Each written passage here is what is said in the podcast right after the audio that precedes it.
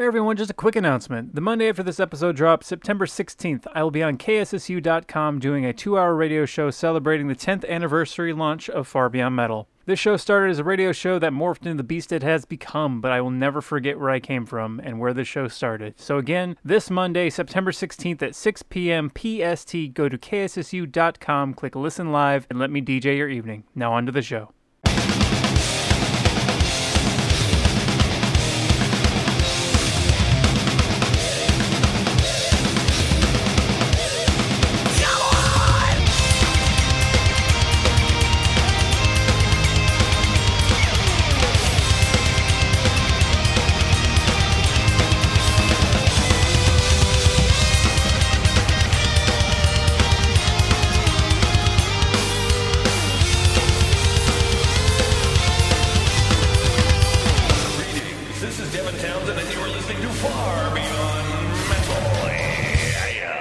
Folks, and welcome to episode 57 of the Far Beyond Metal podcast. I'm your host and guide on this metal journey, Daniel Cordova. In this episode, Rick from Torch discusses his first band, and I recommend the Sacramento sludge trio Chrome Ghost. Before all that, I welcome a genuine legend. King Buzzo, aka Buzz Osborne of the Melvins, is on the show, and I could not be more excited. The Melvins are a wildly influential and diverse band from Washington that have been constantly releasing albums in a variety of genres and touring nonstop with a variety of members over the last 35 plus years.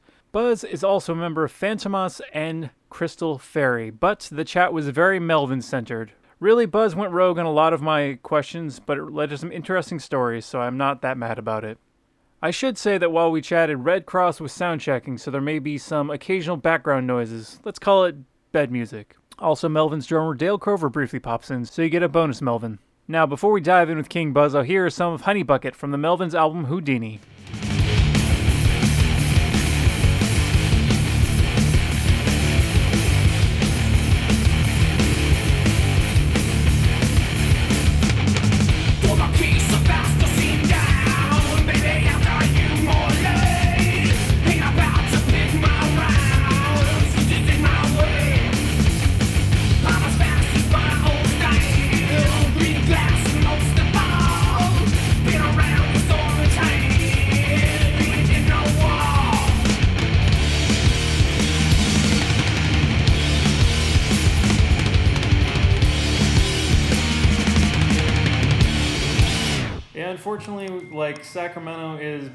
Good and bad, going through a bit of a change now with like, I don't know, it's getting cool shit, but also like some other cool shit's closing the process. It's kind of gentrifying, and it's it's very weird because for a long time Sacramento didn't really have cool stuff, and now cool stuff is coming with a, a cost, and it's it's a bummer.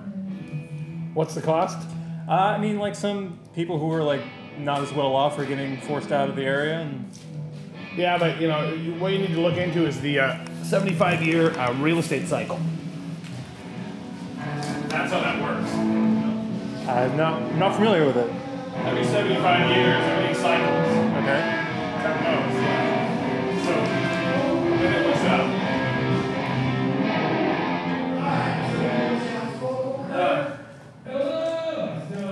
Like what happens is the downtown, you know, in the 75 year cycle, the downtown districts of all the cities went to shit everywhere.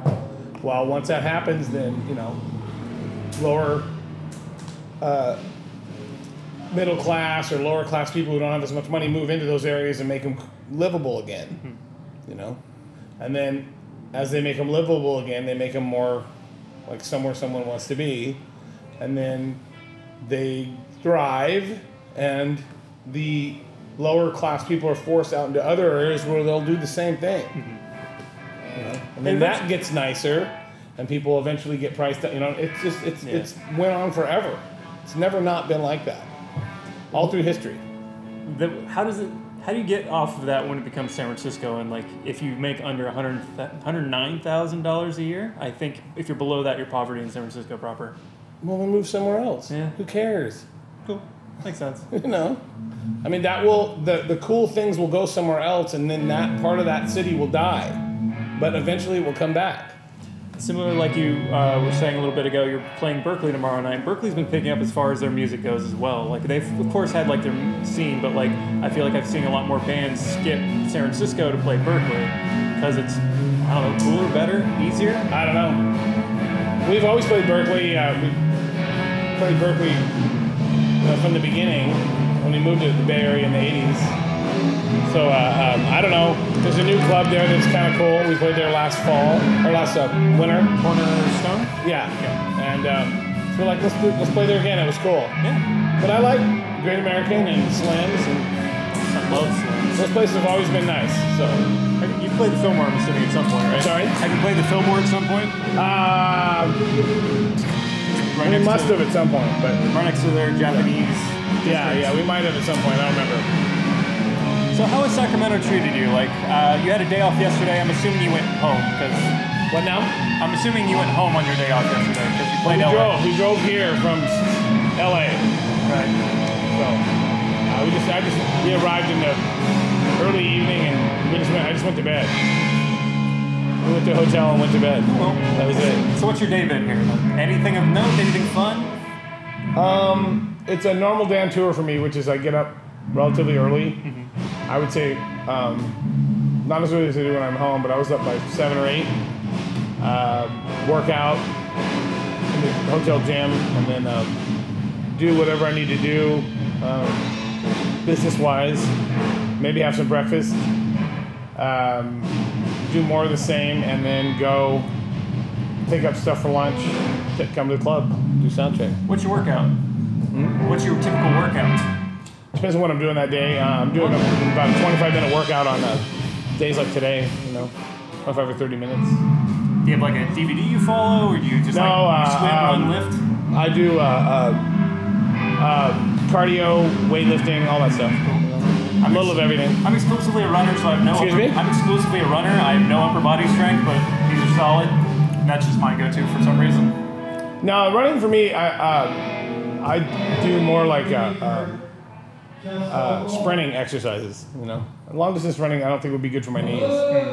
I'm starting to get there. Like I've got Yeah. ankle braces, and I'm Yeah. having more braces moving up. Uh, when you wind up playing this area, the Bay Area, do you get to kill- catch up with Jello at all? Uh, he comes to our shows, but uh, he's out of town this week, so. Last time I went to Berkeley, he popped up at a Primus show, and I, I also see him do that with Faith No More, so it kind of seems like his MO. He gets around. Uh, earlier this year, you guys dropped a collaboration EP with Shit Kid, Yeah. who then popped up on the flyer, but are now no longer playing the tour. What happened Yeah. to those guys? Ah, it was really stupid. Um, without getting into too much graphic detail, uh, they got really ridiculously demanding. And it wasn't about money or anything like that. It was uh, uh, ridiculous issues uh, that I didn't have any interest in arguing with them about. Fair. I had nothing. I was our idea to bring them over, you know. Then when it came down to um, came down to it, I wasn't about to listen to their um, pseudo PC garbage, you know, especially from them. You know? Sure.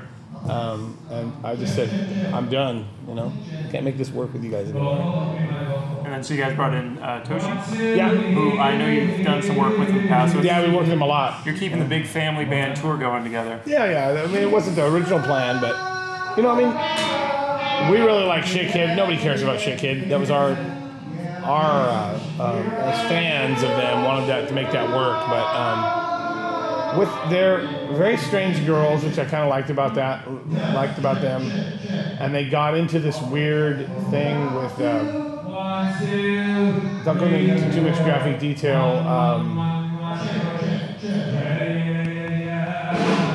they're drunken women who can barely keep their clothes on, who I didn't really want to hear a lecture about ethics from. Sure. All right. That's the best way to put it. All right. It's like, why don't we just end this now? You Fair enough. So you guys have dabbled, like, just in our sound check that I was listening to, I heard a lot of different sort of sounds and genres. and around, yeah, yeah. Of course. Like, uh, the other guys seem to be channeling a lot of uh, Kiss and their... Well, the last song was a Kiss song. Right. We're ending the show with that. so. Cool. That's super cool. Yeah. But, like, even just, like, the, the mic checks was very Paul Oh Stanley. yeah, yeah, yeah. Uh, We like all that stuff, you know. It's a great deal. Somebody.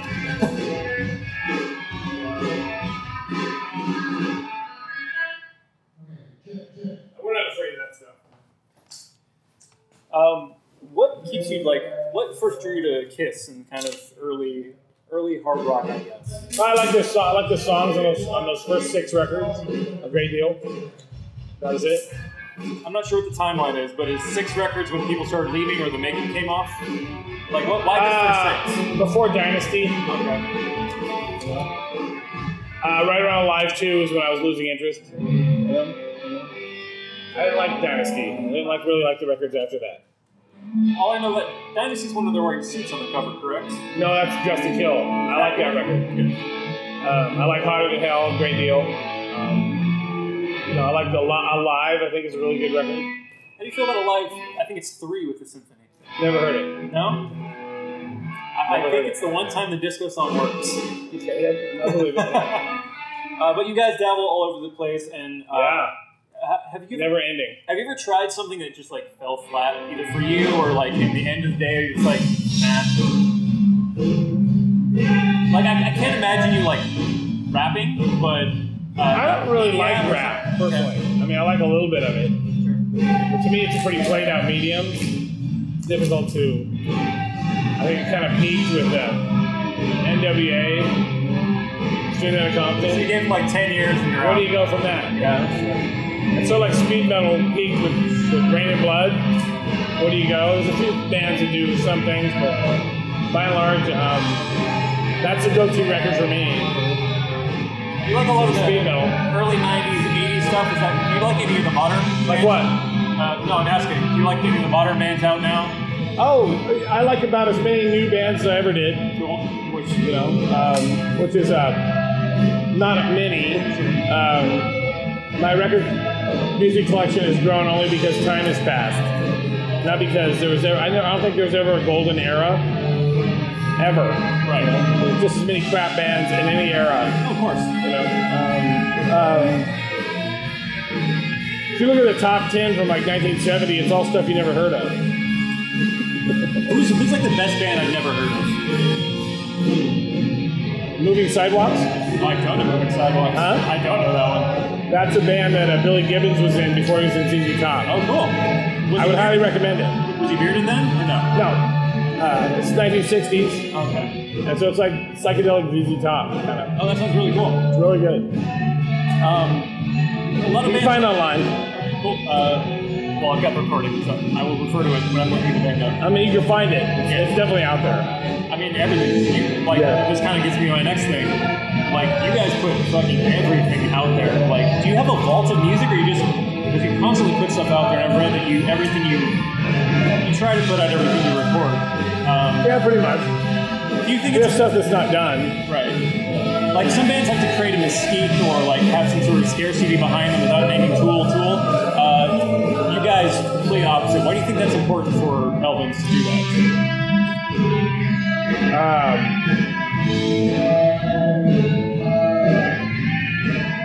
uh, if we have it done, why not put it out? Some people, it's really funny. We did a, a little over a year ago. We did two albums in nine months, a double album and then another album. And people were like, "You guys should work harder on the record.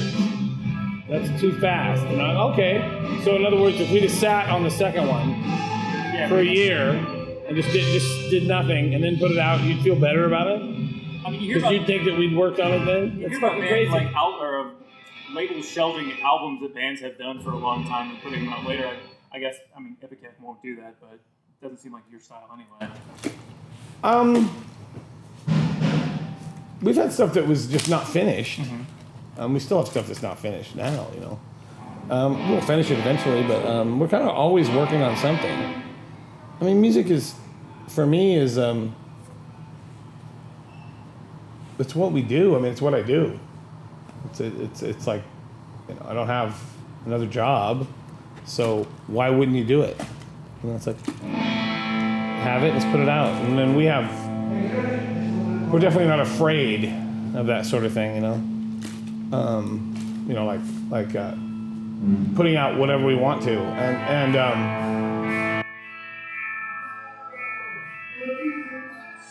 and it's, it's really important, but in the end of the day, it's art. Right. And art is extra for your life, you know? As an artisan, it's my job to make art. It's my job to do that. You know, and so I'm providing people in the world who are interested in something that's extra from their from their normal day. You know, and I make my living doing that, and so part of the deal is I should do it. That's part of the deal to me. It's like I'd be like a carpenter sitting around for two years between buildings. That doesn't make any sense. Why would he do that? You know, so you know, I, I still feel like it's um,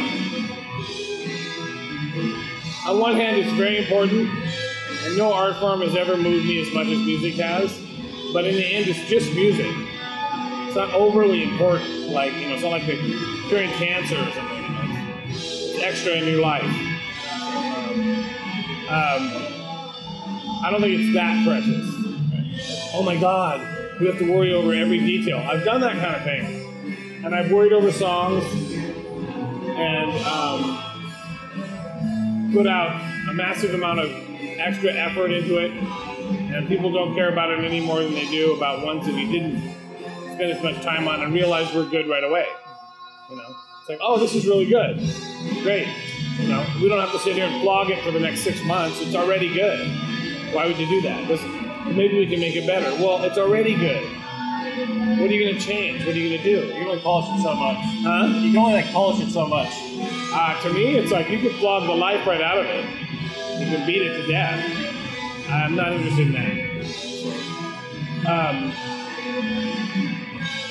we kind of realized that a long time ago. It was like, um, these guys are good players. And, uh, if we have a song and it's, um, we got it down, those guys are, that initial spark of how great it was has something to it that you're not going to get after six months of, of rehearsing. They're playing it, and it's fresh and new, and that's important too. And I feel like I know the answer to this next uh, idea or question, but I read that uh, Quentin Tarantino put a finite number of films he wants to put out, and he just hit that number. So apparently he's done. I don't believe it. Do you have any sort of end game for the Melvins or any of the projects you've done? No, No? not really. I mean, uh, I heard a skateboard pro say that you should quit when you don't want to do it anymore or nobody cares. That sounds good. Yeah. I mean, you guys sold out tonight, so uh, seems like people still care. But also, Yeah. you still care. I do, yeah. I like um, I like places like this. Um, um, we've always this these places aren't unfamiliar with us. You know, it's like kind of what we've always done. So um, it's one of those, like touring is like one of those things where it's like there's people in all these cities. All we have to do is go there. They'll pay to see us. Yeah. We just have to go there. A pretty good deal. You know. So um, I don't take that for granted at all. And um, um, I think it's important to understand how rel- how uh, um, well, it's important to understand uh, uh, how significant that is, and not take it for granted. Definitely, you know, it's like you know, it took a long time to get to that point, and um, I'm not going to forget it. I'm also going to do my job. I will do my end of it. I will take. I will do my job on this. I will come and do the best I can until I don't want to do it, or I can't physically do it, or nobody cares about me doing it. So, so you know, I've always operated like it wasn't going to work. You know, never ever thought, you know, every tour is, of course, I'll be touring for the next 10 years. I don't think that way. It doesn't, it's very much what are you doing? What have you done lately? What do you got going on? Um, we're not a, you know, like a, a catalog band, you know. It's like our new material is just as important to us as our old material. Live, we'll play, you know, half of the stuff is third of it's older material, a third of it's relatively new, and a third of it's relatively newer. I mean, you go through a lot of shit. How do you That's what I mean. what you're playing? You can't play everything. Right. I don't like long shows. When I go to a show, I want to see Personally, I, I would rather see a band play a good 35 minute set. yeah, I'd be fine with that. Um, I am fine with that. Um, but I think about 60 to 70 minutes is about Yeah. that's a good amount. Um, I don't understand how bands um, or fans want to see three hours or two hours. Seems crazy to me. I've done it. It can't get old. I don't want to do it. I don't. Um, I don't want to see it. I don't want to do it. I think, I think it's dumb, kind of. But whatever. I think it's worked one time that I've seen it. It was Roger Waters, just because he basically just did a whole in- immersive theatrical thing, and he can get away with it because it's all Pink Floyd and just like fireworks and nonsense. But the middle section kind of dragged. There was an intermission, which I was thankful for. But at the end of the day, it was like three and a half hours. Can't do it. I had an offer to go to that show, and I said no. As, as time just went on, I have very little patience for that sort of thing. I don't really care about the show. I'm really only interested in the music. And also, you mentioned that you get up super early. I can't imagine a three-hour show ending at midnight. You going home and being stoked to wake up in four hours. Well, when I'm on tour, I, Right. I have a different schedule. You know, I'll get up a little later because I go to bed later. But uh, when I'm home, I generally get up very early. Yeah.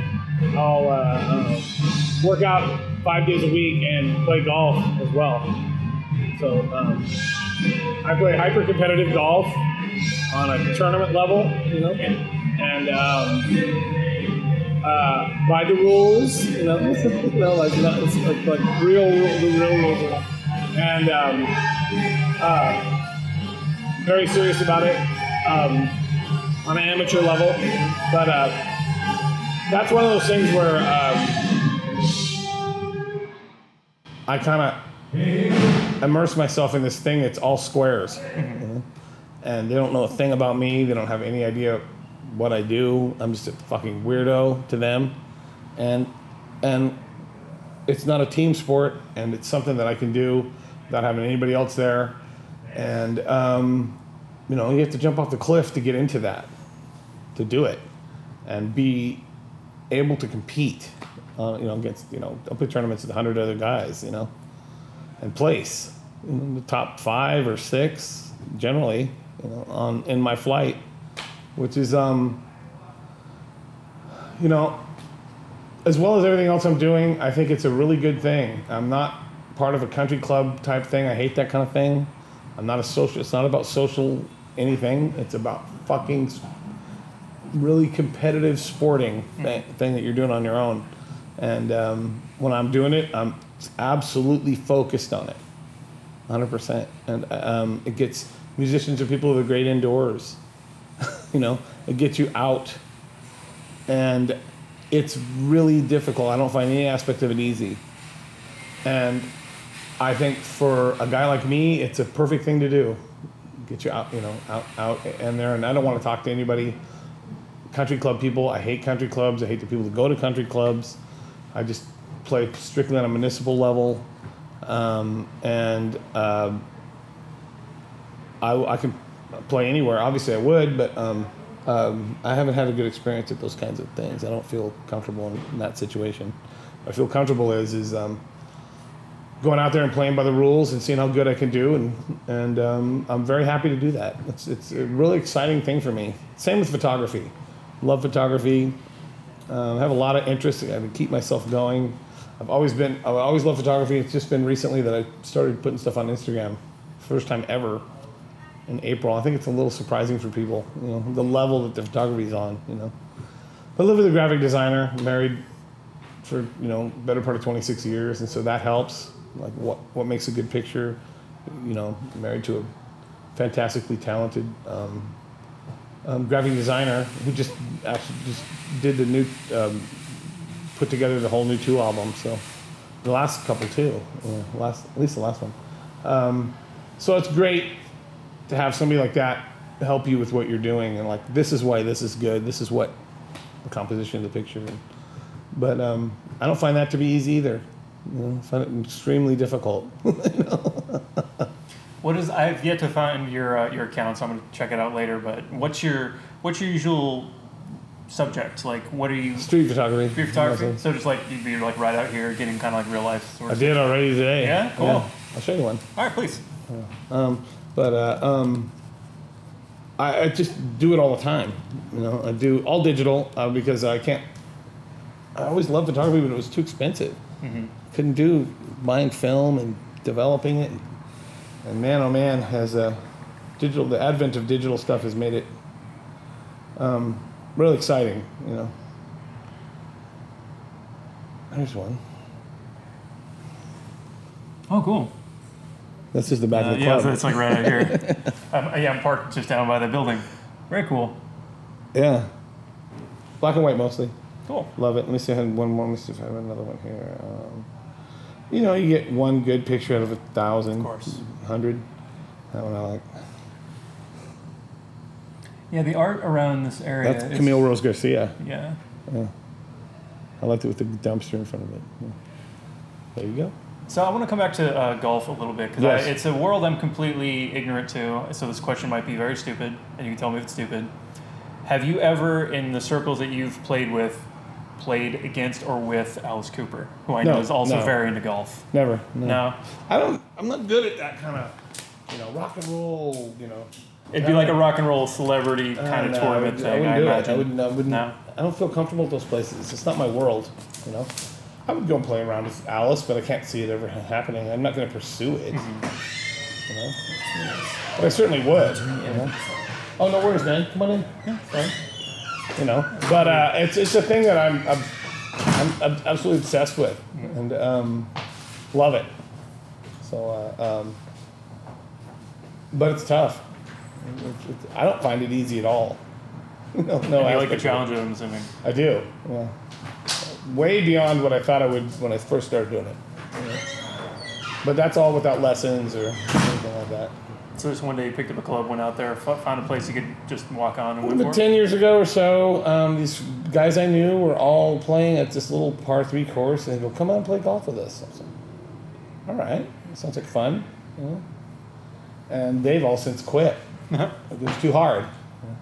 I moved really quickly with it. You know, and got obsessed with it. And started, you know, playing with crappy clubs for a long time, and better stuff now. But you know, I was like, you know, didn't know if I really wanted to do it, so you know, played with junk equipment for about a year, and then bought a little less junky equipment for about another year, you know, and then bought a little less junky equipment, and then finally bought a new, brand new set of irons. Um, my wife convinced me. She's like, "You never spend money on anything, you know. Why don't you, you, know, you play all the time, do yourself, buy something that's not tax deductible." As a, a cheap joke. See if you can buy something that's not tax deductible, because that's how I, I don't. I don't really spend a lot of money. I spent some, but you know. I don't have expensive hobbies uh, as far as that's concerned, or fancy cars or anything. You know, have a leased car, play you know twenty dollar golf. Municipal. The, the, the, the tournaments are a little more, but you you can win money in those, so that's good.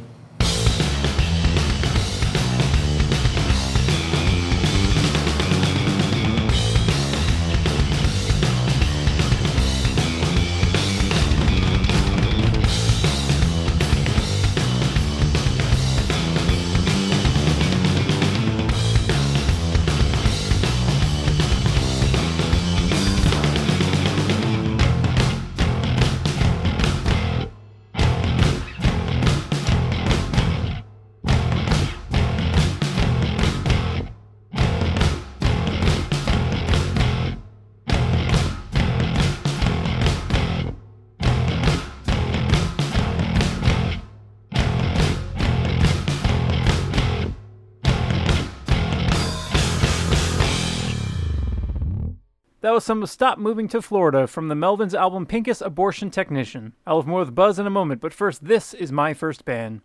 Every musician has to start somewhere. In this episode, Rick Smith of Torch discusses his heavy origins. man, my first band ever was called Assail, like an assailant, and it was, and it was uh, fast hardcore. It was like fast, kind of like, I guess for lack of better reference, kind of like fast my minor threat hardcore. We sucked really bad. So you couldn't listen to it now without really listening to it, or you couldn't listen to it now Oh, without cringing. oh, we we never even got around to recording a demo. We did play some shows. It was like our first band. We were, I had to have been like, I had to have been like 14 or something at the time. And um, the dudes that were in the band with me are a little older though. They were a couple years older than me. They were 16, 17, and um, I was definitely the young one of the band. And um, I didn't even own my own drum kit. I played on the drum kit they owned, and we played a show at uh, we played a show at Churchill's in Miami, and I was like, uh, I, was with some of the guys from Morning Again, the other band. So it was like a hardcore show, and it was a big thing to us. We were kids to play. We were terrible. We had such a bad show. Uh, pretty much broke up after that, and got back together right after. You know, play. I think we played another show, and that was it. But that was the that was the beginning of it all for me. After that, I I felt like I joined a handful of bands trying to see which one would work, and and was doing that throughout high school with my friends. Um, and then then Torch happened. I mean, I was 19 when I joined Torch. I was like fresh out of high school. Damn. Yeah, I always hear about those first shows that just don't go well. Asking that question is so fun. Um, Oh yeah, I know they're always so bad. Like oh, I mean, technically my first show was even before that with a cover band. But I wouldn't say it's but my first band with originals was a sale. It was a really shitty hardcore band. And then Oh. um and what were you covering? I have to know. oh well well, the, well my yeah my cover band we were like just covering like a lot of like shitty like punk songs and hardcore songs, just really easy stuff that we could play and stuff also like grungy stuff like Nirvana and shit like that too. Like kind of whatever we could we could play. We weren't really we weren't really talented enough to play at the time, but I remember my that that was my first show ever was playing a backyard party with a cover band when I was like 13 or 14 or something, and I was I I kind of didn't realize that like uh, playing a full show with a band in front of people was going to be such a different experience. My arms were cramping up, and I, I couldn't control how much energy I was putting into it, and I was dying, and I I couldn't last. I couldn't last through a whole set. And I realized like, damn, this is really physical. I think I started realizing that the more I was playing with bands live, it's like I really need to like condition myself physically so that if I'm really going to do this and be like a smashing, you know, killer drummer, just kind of really got to like know, come a long way from where I'm at. So um, it was it was good. You know, it was a good learning experience. But those shows were definitely like they're, they're, they're funny bad memories of mine. You know.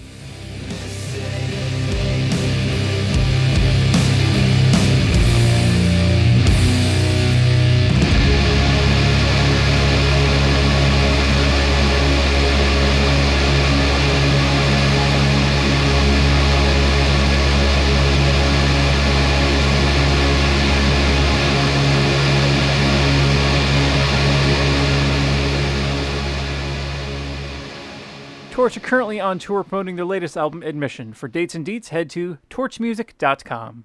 Now, before I wrap my conversation with Buzz Osborne, here is some of his work with Fantômas. From the director's cut, this is The Omen, Ave Satani.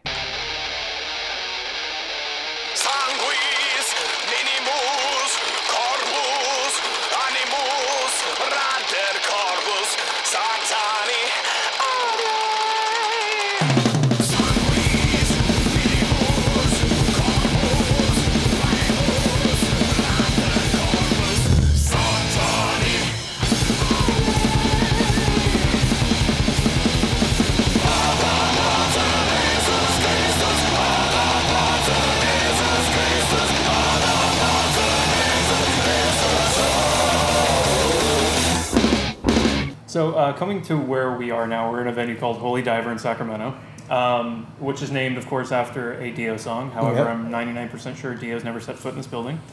He want any more? No, I mean, then there's that. Much like Ace of Spades down a few blocks where I'm pretty sure Motorhead never played and never will.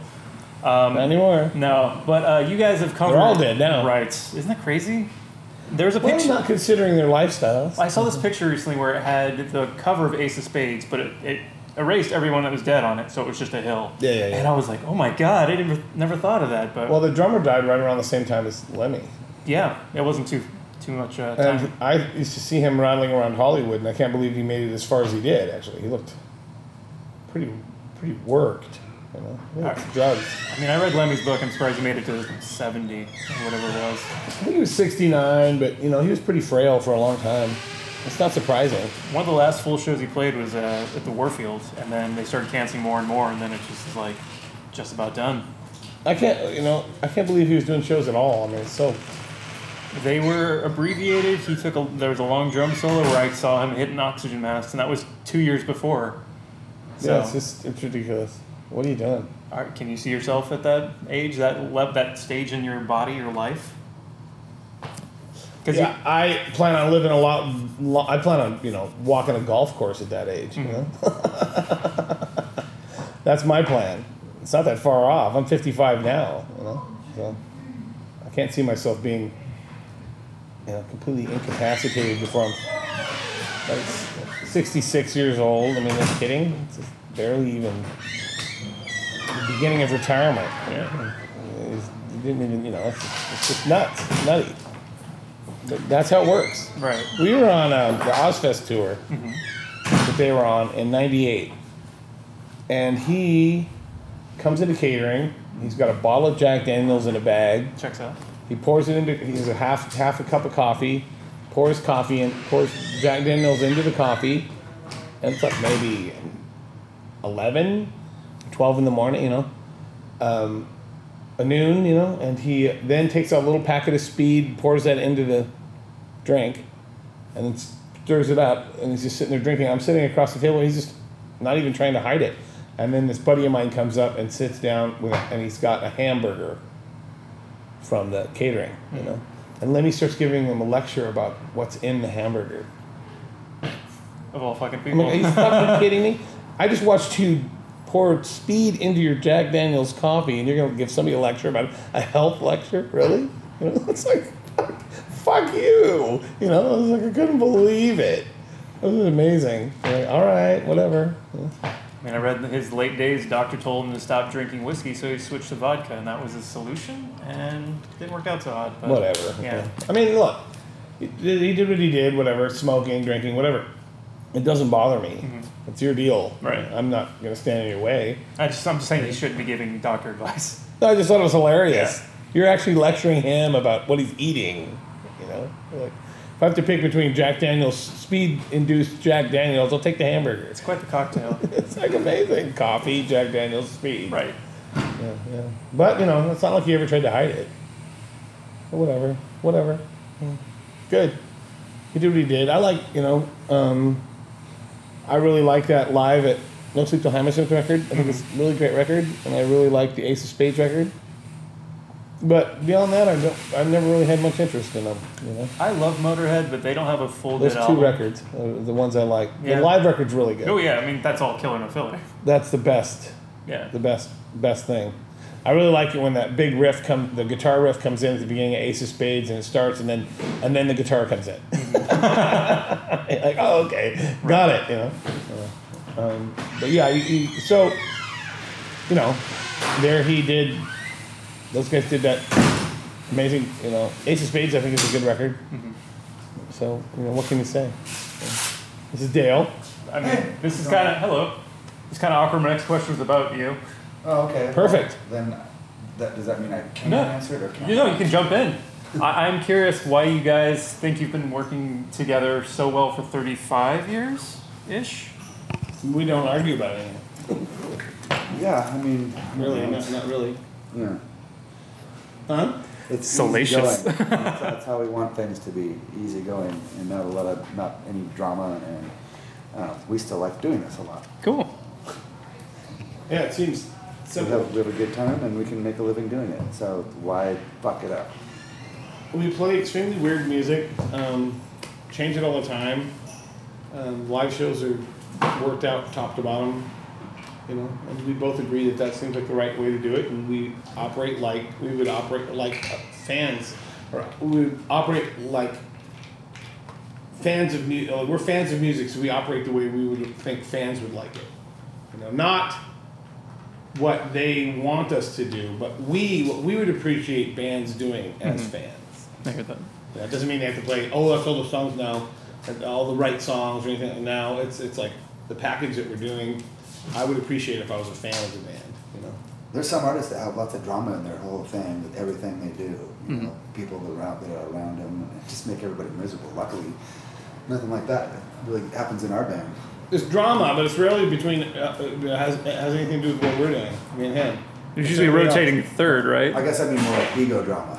Okay. Yeah, yeah. You know, Well, uh, we had a bass player, Kevin Rutmanis, in the band, and um, when he went off the rails, uh, you know, extracurricular activities, um, uh, we were pretty discouraged guys at the end of that. And so we kind of just said, whatever me and him are doing from now on is the Melvins because we can't get that emotionally attached to it again. It's too hard. Yeah. You know, you put so much into it and then watch it collapse and you lose the friendship and you lose the working thing and you watch somebody trying to kill themselves and you're just you're done with it. And so now it's just like I'm not gonna let that happen again. You know, just not gonna let that happen. I'm just not gonna get. So you do what you want to do. But we're doing, you know, we're going to do whatever we want. That's it. Cool. I'm not afraid. And we, you know, play with people. And we're, once again, with Kevin, we're, we're back to a really good relationship with Kevin, know, which is all I ever wanted. All I ever wanted was for him to be good, to be healthy. That's it. The rest of the music thing is, you know, what good is that if, if somebody's not on the planet, you know? So what? So I'm really happy that we have, it's come full circle, you know, back, and he's, uh, um, doing good. Thank God. Cool. Yeah. But now, you know, we play with Trevor Dunn and Pinkus and Steve McDonald. They're all really good players. I mean, it couldn't be better. Oh my God. What a, what a, what a uh, good position to be in as far as like how great we get to play with these, how great these guys are and we get to play with them. It's great. Changes all the time. I mean, as a bass nerd, the Basses Loaded and that album is really cool to me. Yeah, like that's love it. that's super dope. Yeah. And that was great. And then we did uh, um, Pinkus Abortion Technician, just two bass players, the whole thing. And we did big tours with those guys, all you know, Europe, U.S. And now we're back to three, which is fine. You know, I mean, it's uh, Steven's Steven. I would say Steven is arguably the best best bass player we've ever played with, as far as like his ability as a bass player, what he's capable of doing. I think. I think. Um, now, whether people agree with that or not, I have no idea. But I know I think that, and I think just knowing what I know, how what he what he can add to it and his immediate ability to lock in.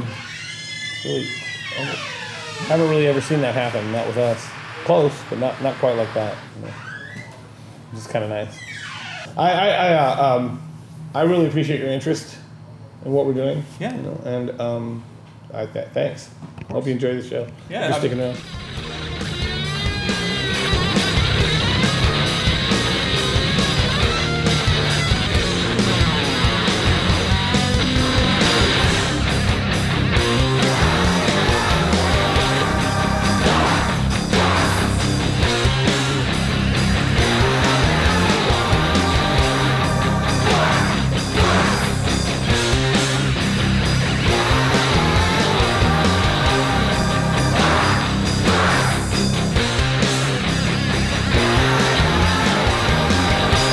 Like I've said, the Melvins are constantly touring and releasing albums. So for dates, head to themelvins.net and keep up with what the band's up to over at facebook.com slash melvinsarmy.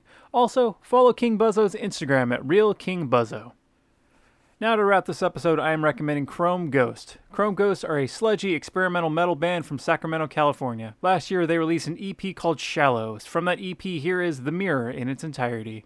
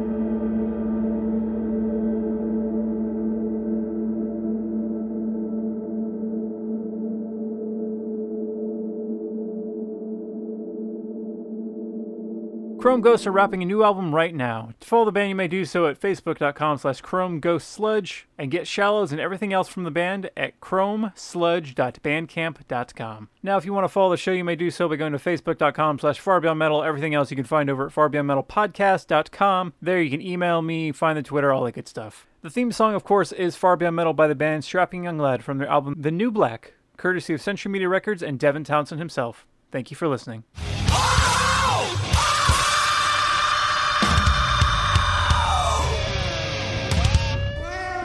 Catbox production.